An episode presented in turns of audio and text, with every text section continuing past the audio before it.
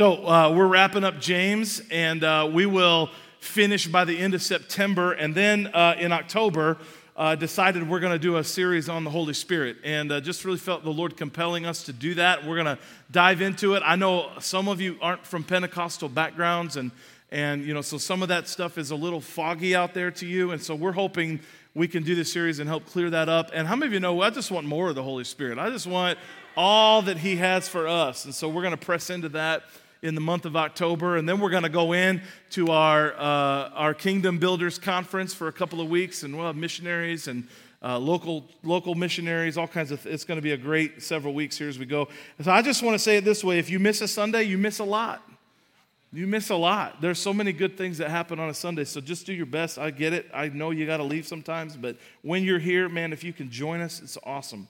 James chapter 4, verse 13. Uh, several years ago, uh, at the other church that I, that I pastored, we decided that uh, we were going to plant a church. We're going to plant a church out of our church, and that's called a PAC church or a parent affiliated church. And we began to work on that and develop that. It took about a year of planning and, and just, just all the things that happened. And so I remember one day, uh, I, I was just totally, I was two things and Max can probably relate. I was totally convinced that this was what God wanted me to do, and I was scared out of my mind about what it was. I was so afraid of all kinds of things failure, financial collapse, people would hate my guts, whatever. I was just so afraid of all these things. And uh, I went, you know, we were developing it and, and whatever, and I went to a staff meeting and we're talking about it. And uh, I just said, I just threw it out there. I said, guys, do you, do you think we're supposed to do this? I was feeling insecure in that moment, and they just started hammering me with reasons why we shouldn't do it. All the reasons this is a bad idea. This is a bad idea. Our church isn't developed. We don't have the infrastructure. We don't have enough money. All these things that we, how many of you know God works outside of those things? When you don't have enough, He makes up the difference, right? So, the opposite, so I was already feeling a little bit insecure about it. And I think that in their heart, in their heart and their mind, they were trying to talk me out of it. But all they did is solidify in my heart that I knew this is what God wanted. And I said to them, finally, we get done the meeting, and I'm like, guys, I don't know what to tell you. I have to lead this church to do this because I know it's the will of God. It's the will of God. How many of you ever had to combat and figure out and find the will of God? Of you found that to be challenging to find the will of God? That's what James comes to here when we know it's the will of God. So he says in verse 13, we're in chapter 4, verse 13 Look here, you who say today or tomorrow, we are going to a certain town or we will stay there for a year and we'll do business there and make a profit. How do you know what your life will be like tomorrow? Your life is like the morning fog. It's here for a little while, then it's gone. What you ought to say is if the Lord wants us to, we will live here and do this or that. Otherwise, you are boasting about your own pretentious plans. That's kind of a mean thing to say. And all such boasting is evil. Remember, it is a sin to know what you ought to do and then not to do it. Man, that's a challenging passage. How many of you are really awesome at making plans for your life? How many of you like, man, you are gifted at getting, like, not very many hands. I'm really surprised. Like you get out the, the Excel spreadsheet and you budget and you plan the next, you know, 18 months of your life and like you you just it never works out, but you plan it and you work on it and you and you try to figure out what it is. That's like that's like the way that I am. I love to plan, I love to strategize and think through these things. And I, here's what I've learned, not everybody's like me. Some people are so afraid or so, so scared of what the will of God is, or how I might miss the will of God, or how I might step outside of God's perfect will for my, things like that. How many of you have heard things like that? Is that? And that affects our faith. Well, James is addressing that here, and I just think the will of God is so often misunderstood and mischaracterized, and some people, like Max, delay getting into the will of God. In their, that was a joke, Max. It was a joke. You were walking up, so I thought I'd say it. I think that we tend to overcomplicate the will of God. I think we tend to get freaked out by the will of God or really missing the will of God, so much so that many Christians that I have known in my life and been a part of have paralyzed themselves from advancing in God's plan for their life because they're so afraid of messing it up. So I just let me give you just a few misconceptions or a few issues or things that we deal with, uh, with the, when we think about the will of God. Before I get into my main points, so these are pre-points. So one, there's there's confusion about the will of God. What is the will of God? Well, I've heard words like this: the acceptable will of God. Here's how I define the acceptable will of God. It's the will of God that I will accept what God is asking, but I'll only begrudgingly. I don't really want to do what you're telling me to do, God, but I'm going to do it because you're God, and if I don't, bad things could happen in my life, right? Then you have, I've heard this, this term, the permissible will of God. Anybody heard that before? That, that God only kind of approves of what you want to do or your plans. He'll let you do it, but He's pretty much not on board with what you've got going on. That's the permissible will of God. And then, then I've heard this that, that the one place you want to be in your life more than anywhere else is the perfect will of God. And it feels like threading a needle to find the perfect will of God. It's this perfect will of God where there is a singular will of God and then there's everything else. And if you, God forbid, marry the wrong person or get the wrong degree in college or choose the wrong career or buy the wrong house or, or pick up the wrong loaf of bread, you are out of the will of God and you have missed it.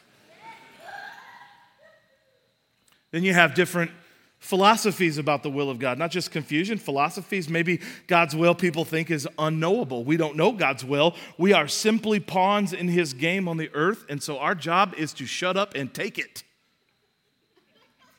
That that's his will. We can't know it, we can't understand it, we can't grab it. So let's just let it be what it is. Some of our founding fathers were like that. They didn't know what was going to happen. Comprehensive. Some people think it's a comprehensive will of God. As I alluded, it, it, encompasses every decision we could possibly make. Some people believe the will of God is only a, a specific for a very few choice group of people and these are the people we read about. These are the people that made history. These are the people that did extraordinary things with their life. And so God has a very specific plan for them. But for the rest of us, we're just waltzing through this earth, and God's like, whatever you want to do, no problem with me. And that's, that's how some people view it. Some frequently asked questions. I thought we should have an FAQ section. These are real, though. Why does God why does God's will sometimes include difficult circumstances? Why is it sometimes, even in you know, the perfect will of God, if you subscribe to that, why does it include suffering? Why does it include pain? Why does it include loss? Weren't you taught that in the perfect will of God, there's nothing but bliss? Well, Jesus might say something else about it. The Apostle Paul might have something else to say about suffering. See, suffering is part of the will of God because through the suffering, the Bible says we learn the will of God and we learn discipline and we learn discipleship through suffering. How many of you know uh, there's a saying, you, lo- you learn a lot more when you lose than when you win?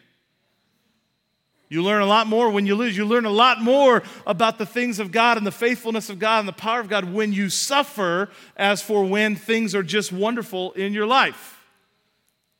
My grandfather used to always say that the church does better when the economy and the culture and the, and the political realm is in shambles. The church does better than when everything is going well. He's right. Number two, why does God, why does clear direction seem to take so long to come?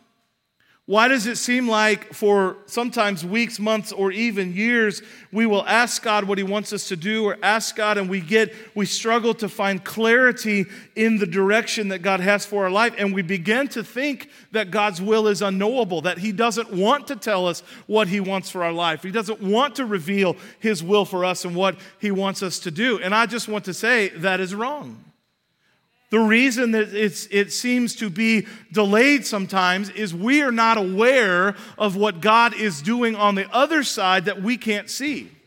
We are not aware of the things that God has to work out. In other words, for instance, uh, you know, the, the spies that went into Jericho were not aware of what God had to do or say to Rahab so she would be ready to protect them. Does that make sense? So sometimes the delay happens because it's the timing is off and God is preparing something on the other side. There may be other reasons, but I'm going to stop there. Number 3, does God have a specific, articulate and exact will for every part of my life? No. Flat no. And yes. How do you like that ambiguity? Yes and no. Yes, there are parts of God's life, there are parts of your life that God has a very specific pathway He'd like you to take. Uh, and, and, why do I think that? Because the Bible says that everything that I would do was written down in the book before I was born. Right? So that means that God has so, those specific things. Does it mean that if if I make a decision that if for my life that may be outside of that, uh, that I have all is lost? No. And I'll say it this way God's, God can make a plan B better than he even planned for plan A. Case in point, Jesus Christ was plan B. Plan A was the law. Well, that didn't work out. I mean, read, read Hebrews 8. It says that God gave the law, and because we couldn't be faithful to the law, man could not live by the law. God had to create and make another way, which became Jesus. Now, some of you will say he was slain from the foundation of the earth, and, and, I, and I understand all that because God sees the end from the beginning, right? But what if Israel had said, oh, we're going to be faithful to the law? Would there have been a need for Jesus? So God can take your plan B and make it better than even the plan A was because He's a redeeming kind of God. Number four, does every decision I make play into God's will for my life? Yes and no. I'll give you this example. If you are called by God to do something in your life and maybe plant a church or whatever, and you decide to only eat double quarter pounders with cheese every day of your life for every meal, how many of you know you might limit the plan God has for your life? I mean, I love a good double quarter pounder, but. So, does every decision, yes and no? Number five, is it easy to fall out of the will of God? No. Here's why. If your heart truly pursues the Lord, if your heart truly wants, I, I, used to tell my teenagers this when I was a youth pastor. Believe it or not, I was a youth pastor. And I would say, guys, because youth are sometimes so scared about messing up God's will for their life. And I'd say to them, guys, if you pursue Jesus, if you make him your number one pursuit, if you go after God with all your heart and all your soul, you can't mess it up. Why? Because God gently and with discipline and with difficulty sometimes, but also with blessing, will steer your life in such a way that you will be in His will. You can't mess it up. Now, you ever get outside of that? You ever decide, you know what? I think I'm better than God. I'm going to go my own way. I'm going to invent some new things and do it the way I want. You're going to get out of the will of God. But you choose to do that. Are you with me? I just want to demystify that. Like you choose, when you if, a Christian gets out of the will of God, it's because they have chosen to get out of the will of God. It didn't happen accidentally. I just want to give you some assurance in your heart. Okay? All right, now, now let's get to the main, the main points. the main points. Five keys from this passage concerning the will of God. Here's the first one James chapter 4, verse 13. Look here, you who say today or tomorrow, we'll go here and do this or that, we'll make money, we'll do business. And then James says in verse 14, How do you know what your life will be like tomorrow? So here's the first point, and, and real clear willful arrogance will hijack God's will for your life. Willful arrogance will hijack God's will for your life. Arrogance is stubborn, uh, I, I've got this and I don't need God kind of attitude. But it can also be an attitude which leaves God out of the equation. I'm good enough, I'm smart enough, people like me, so I'm gonna go do what I wanna do. Come on, that was funny, Naren. It's leaving God. Arrogance is not just shaking your fist at God that I don't, I got this, man, I don't want your way. Arrogance is also trying to have a form of godliness and a form of serving God, but begin to choose the only the way you want to go. Why do we do that? Because it's easier to do what we want to do than it is to ask God what He wants us to do.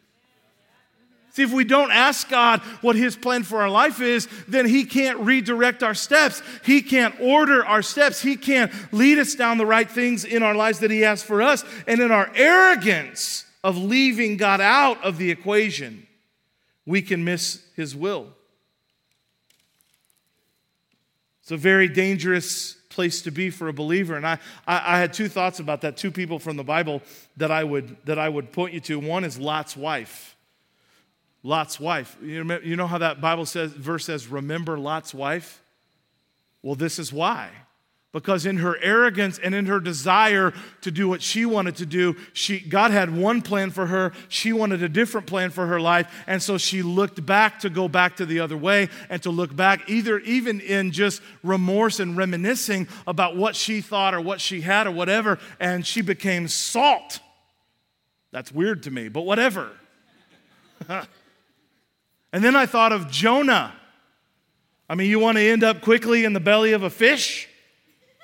Be arrogant about the will of God for your life. I mean, that's what happened to Jonah. And not only, and here's the thing about Jonah, even when he got out of the whale and finally said, okay, fine, I'll go preach to the Ninevites, he did not want them to be saved. He hated the Ninevites. He wanted them to be lost and condemned. And so, even in obeying the will of God, his heart was wrong. Are you with me? Why? It's that arrogance that can seep in. Here's the verse I, I want to point you to Psalm uh, 37 23. The Lord directs the steps of the godly, He delights in every detail of their life. Okay, what does that mean? That does, does that mean that if I'm a godly person, if I work on holiness and humility and whatever else, if, I, if I'm a godly person, that then God will direct my steps. And He only directs the steps of the godly. That is not what that verse means. Here's what it means it means that when someone is godly, they will give permission to God to direct their steps. It doesn't mean because I'm godly, He directs my steps. It means when I'm godly, I choose to let God direct my steps. I step back from being the driver of my own car and give Him, Jesus, take the wheel. That was funny too. Right? I let God drive the car. And it's not because I'm godly, it's just because I'm choosing to do that out of the godliness that He has in mind. Do you see the difference that I'm talking about? Yes? Well, make sure you get it. Willful arrogance, though, will destroy godliness, thus destroy the ability God has to direct somebody's life. Number two, not only will willful arrogance hijack God's will, understanding, we must understand our place in God's eternal will. Verse 13, he says, Your life, I mean, this is such comfort from James. Your life is just like a morning fog. It's here for a little while, poof, it's gone. Poof. I mean, we have this idea all throughout Scripture. In Proverbs and Psalms and Ecclesiastes and other places in the Bible, it says your life is a vapor that appears for a moment and then is gone. You're only here for a certain, you know, set amount of time. And then, like a puff of smoke, you're gone. It's this infinite timeline that God has for our life. And so, how is it possible that the 80 or so years that we have on this earth, that God has all these plans for us? Because in God's timeline, He doesn't see your 80 years, He sees eternity. He sees it all, and He has from the beginning seen it all. So, this isn't a negative thing that our life is like a smoke. It just means it, it's really kind of magnificent, if you ask me, because God sees the end from the beginning, but He still chooses to inhabit your 80 years. Like, that's kind of magnificent, isn't it? God cares about your short life on this earth, you know, short compare, compared to, you know, eternity, our short life on this earth. And God's like, hey, I got great things for you to do. I got wonderful things for your life in these 80 years. That's, that's what he's saying. Even though our life's like a smoke that appears and then is gone, there's a magnificent truth that God wants us. And so, look, here's the thing the work of the kingdom that we do in our 80 years, when combined with everyone else's 80 years or 40 years or 100 years or however long God puts people on the earth, when you combine all of that work, Going all the way back to the beginning, it adds up to an inc- incredible compilation of God's kingdom in the world. Isn't that what Hebrews chapter 11 says at the end? He says that only, the, talking about all the heroes of the faith, but only when their faith is combined with our faith, when their works are combined with our works, does anything really happen. So, what does that mean for you? It means that the time that you're on this earth, listen to me, is significant in the kingdom timeline. It's significant in the kingdom timeline. So if you negate the will of God, if you push it aside and decide not to engage it, you just whatever, whatever, and you don't do the will that God has for your life, you don't live in the will of God for your life, something in the kingdom timeline is missing. What, what does that mean? You're all important. We're all important to the things that God wants to do in the kingdom of God. It's this truth. So Paul writes in Ephesians 5 be careful how you live Don't live like fools, but like those who are wise. Make the most of every opportunity. Don't act thoughtlessly, but understand what the Lord wants you to do. That's how we must live our lives in the will of God, understanding our place. Number three, if we're going to understand the will of God and live in it, we've got to, number three, submit to the sovereignty of God. This is really hard for a lot of people. And the reason it's really hard is because we always want to know why. Why did that happen? Why does God allow me to struggle with this? Why is this happening in my life? Why did that person pass away? Why all these things? And the Lord is just saying, you know what? If the Lord, James says it this way in verse 15 if the Lord wants us to, if the Lord leads us, if the Lord will will it, if the Lord will allow it. I would say this to you as a, as a Christian you, you've got to put to rest the, uh, the striving that we have with the sovereignty of God, and you just got to learn how to rest in the sovereignty of God. And, I'm, and it's great to say it and say amen, but it's hard to do. I have a friend, a pastor friend of mine, wonderful, wonderful people who love Jesus, and they've been trying to adopt uh, kids out of foster care forever. And so they had this little girl that they were sure, you know, they had her for I think two years and they were going to adopt her, and poof, she went back to her parents. They had another little boy. They were sure they were going to adopt him. Everything was going to happen, and poof, he went back. They had worked with an agency, this is last winter, and this lady was going to give birth to a, a, a, child right after Christmas, and then they were going to uh, have the baby, and like it was all set up, everything was good and everything, everything was right. And, uh, you know, the, the lady didn't hear anything, you know, checking in with her, hey, how's everything going? I haven't had the baby. It's like the middle of January. She still hasn't had the baby. Found out she had the baby on December 26th and duped them out of money and duped the agency out of money uh, for the baby and kept the baby. And my friend, who's a godly person, says, Why? Why, why would you God, you know, that's how we say it, right? God, why would you do that to me? Why would you do that to me? Here's, here's the problem He's never going to tell you why. I know that hurts your feelings, right? But He's never going to tell you why. You know what He's going to say? Trust me. That's all I've ever gotten when I've asked why. it's trust me. I, I, I believe that when I get to heaven, maybe God will, if I still care, maybe God will tell me why. But otherwise, He just says, Trust me. And it's this comfort that we have to come to with the sovereignty of God, just understanding that He is sovereign and we are not, that we don't get to decide these things, we don't get to understand it. Paul wrote in Second Corinthians, I'm not going to read it, but he wrote about all the shipwrecks and the beatings and being left for dead and all these things. And then the apostle of the apostles gets himself parked in prison for preaching the gospel. And I promise you, while he and Silas sang worship praises to the Lord, there were at least a few moments where he said, What is this? Do you think that Paul had any inclination that his time in prison writing letters to the churches would have impact 2,000 years later? Do you think he, because God didn't tell him why. God didn't, he didn't say, I'm writing all these uh, letters so that there's a history of this and there's good theology, because in 2022, I really want the church to have good theology. And so I'm going to make sure that we, we document these letters. And that Paul had no thought of that. You know what Paul thought he would do his whole life? He thought he would go on the mission field, he would plant churches, he would die somewhere because of the name of Christ, be martyred for his death. He did get that one right. And he would, he would do all these incredible things for God. What he ended up doing is spending the majority of his ministry in prison writing letters. You wouldn't be disappointed? But the sovereignty of God knew better than Paul knew. Are you with me? He wrote this in Philippians chapter 4, one of those prison letters that he wrote, he said, Not that I was ever in need, for I've learned to be content whatever I have, meaning he's comfortable with the sovereignty of God. I know how to live uh, on almost nothing or with everything. I've had it all, I've had nothing. I've learned the secret of living in every situation, whether it's with full, a full stomach or an empty one, with plenty or in little. Why? Because I can do all things through Christ who gives me strength. And that, that phrase, we, we use that as like, woo, I can do all things through Christ. But if you look at the context, what he's really saying is, you know what? God's, God's got it, and I'm going to just trust his sovereignty. I'm going to be okay. Why? Because I can do everything with Jesus good, bad, ugly, up, down, left, right. I can do everything with Jesus.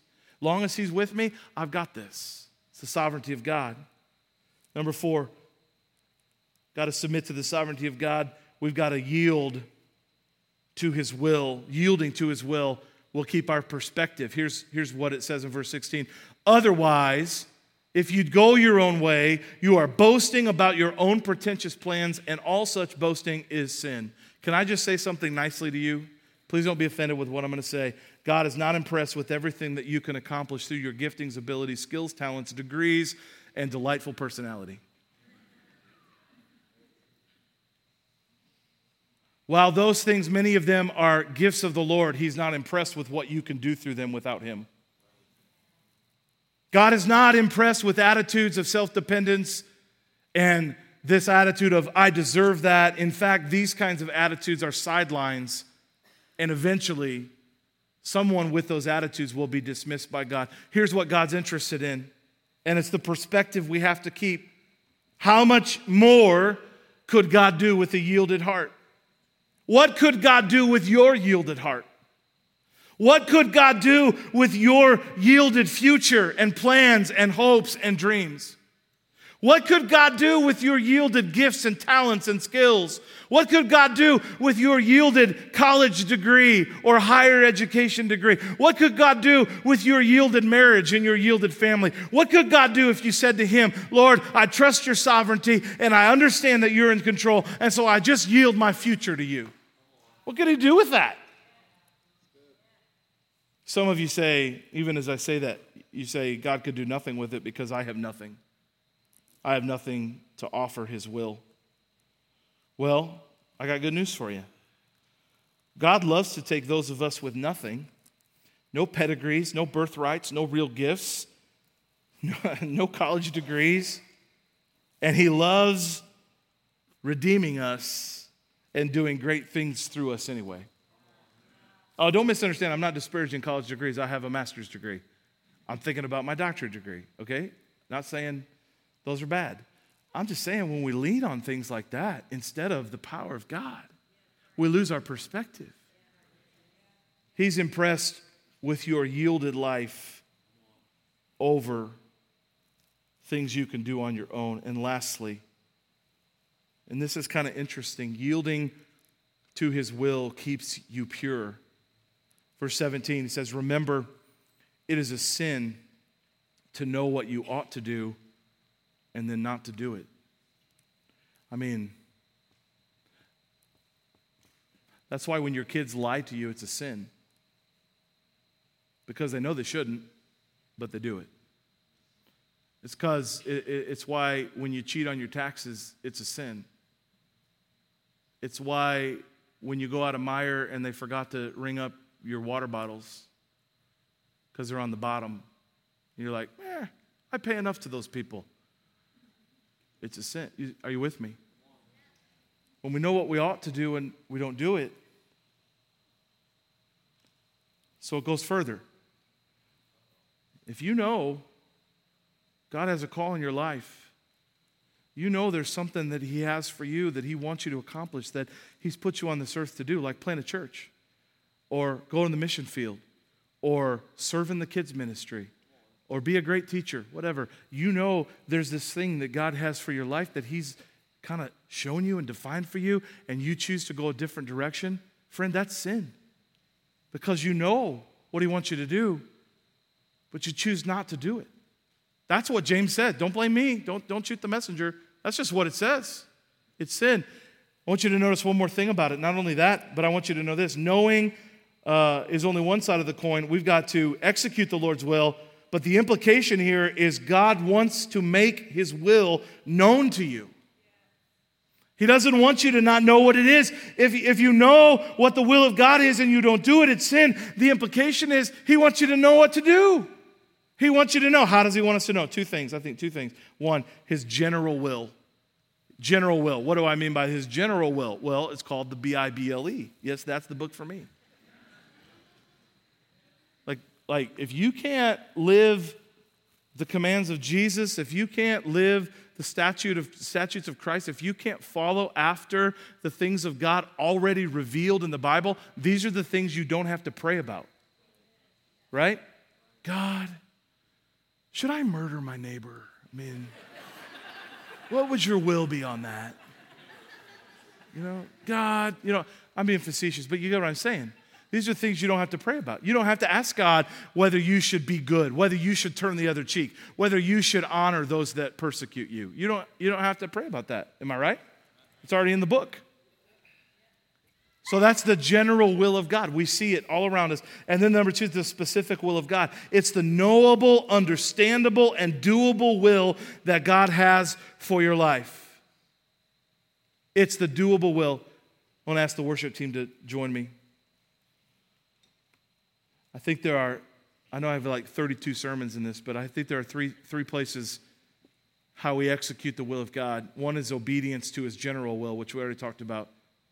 The second is obedience in his specific will, following instructions and directions specific to your life. And, and I think there are three ways to do that the basic stuff, your spouse, your career. Like you should, guys, you should really pay attention to who you marry. It'll make or break you. You marry the wrong person, you're in real trouble. And if everybody, if you're dating somebody, I'm just going to talk to the college kids for just a minute. If you're dating somebody, if you're dating somebody and everybody who loves you is like, I don't know about that, you better listen. I don't care how hot they are. You better listen. Because if you marry the wrong person, how many of you can attest if you marry the wrong person, it can wreck your life? So, does God care about who you marry? Yes. He cares about that.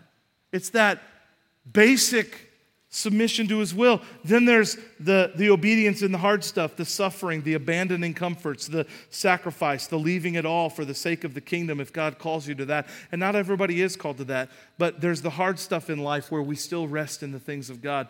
It's that whole sovereignty thing basic stuff, hard stuff. And lastly, and I, I didn't know how to do this, but it's the illogical stuff. It's, it's the march around the city seven times and then scream, and I'll take the walls down. It's, it, like it's the stuff that God might speak to us and ask us to do that makes no sense to us. Like logically thinking through it, processing it, it doesn't make sense. But do you know how full the Bible is of illogical wills of God? You think God has changed and suddenly in 2022 because of our prosperity and our ability and our theology and all these degree, all these things we have that God suddenly went, "You know what? I'm not going to ask him to do illogical things anymore." I mean, I'm, I'm praying God asks you to do illogical things tomorrow. Like, hey, see that kid over there? Why don't you go talk to him and see if you can pray for him? Like you would ne- I would never. I'm an introvert.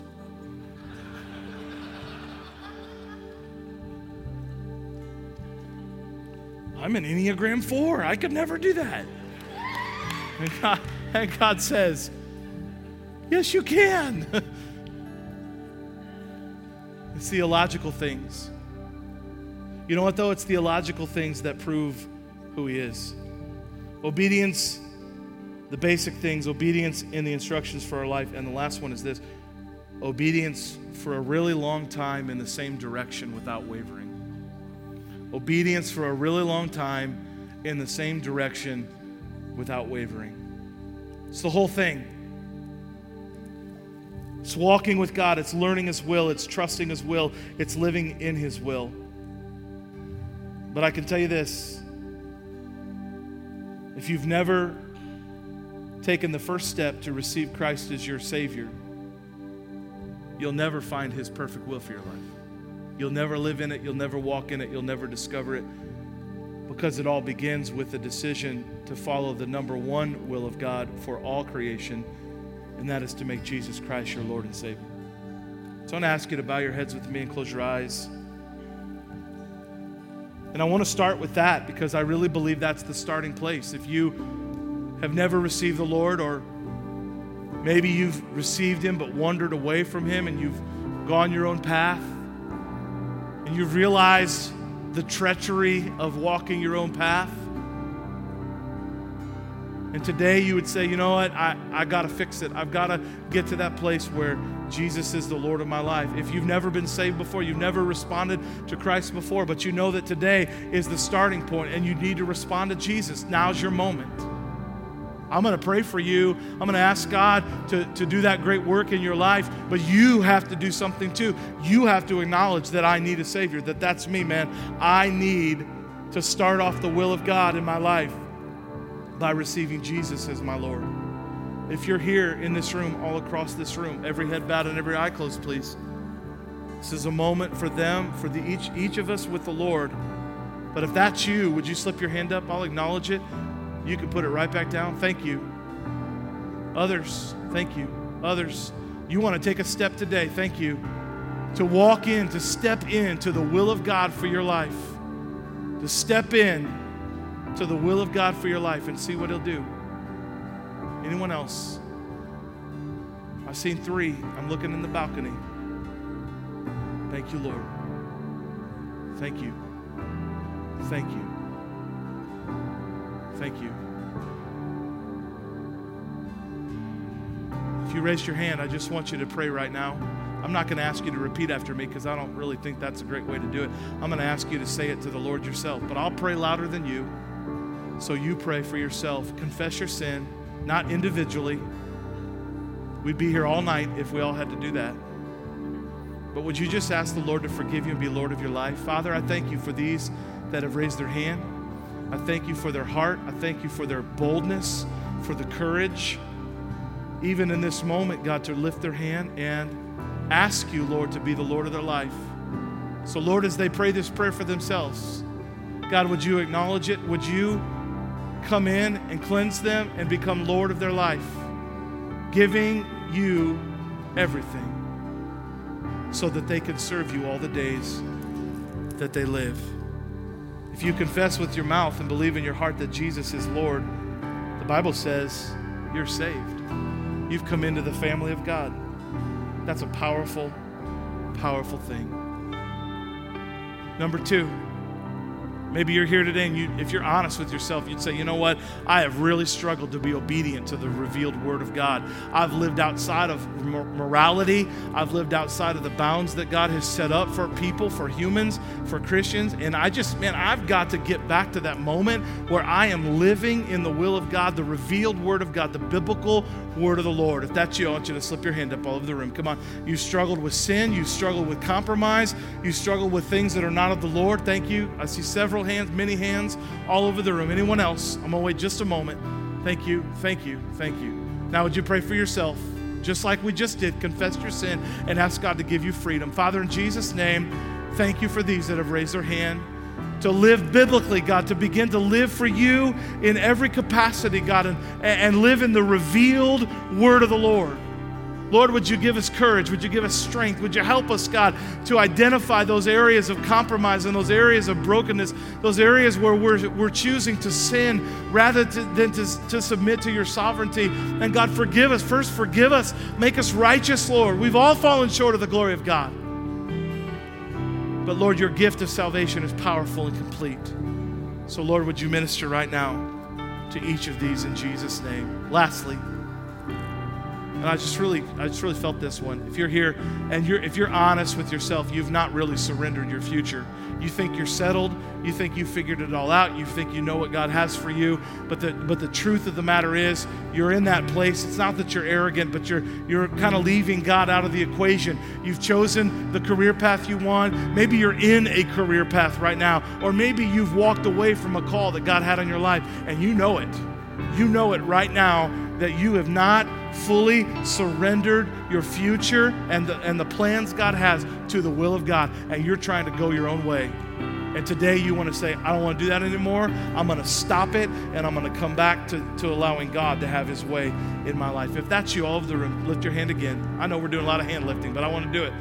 I see several hands all over the room, all over the room, all over the room. Jesus, you see these hands, you see these people. God, we return to your will. We return to your purposes and to your plan. We give you our future. We give you our dreams. We give you our hopes. We give you our gifts and our talents and our skills and our degrees and all these things. We surrender them to you so that your will will be accomplished in our life. God, we, we get comfortable with your sovereignty. Lord, we choose to rest in you.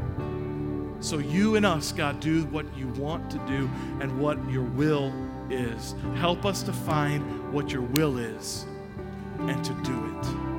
In Jesus' name. In Jesus' name. In Jesus' name.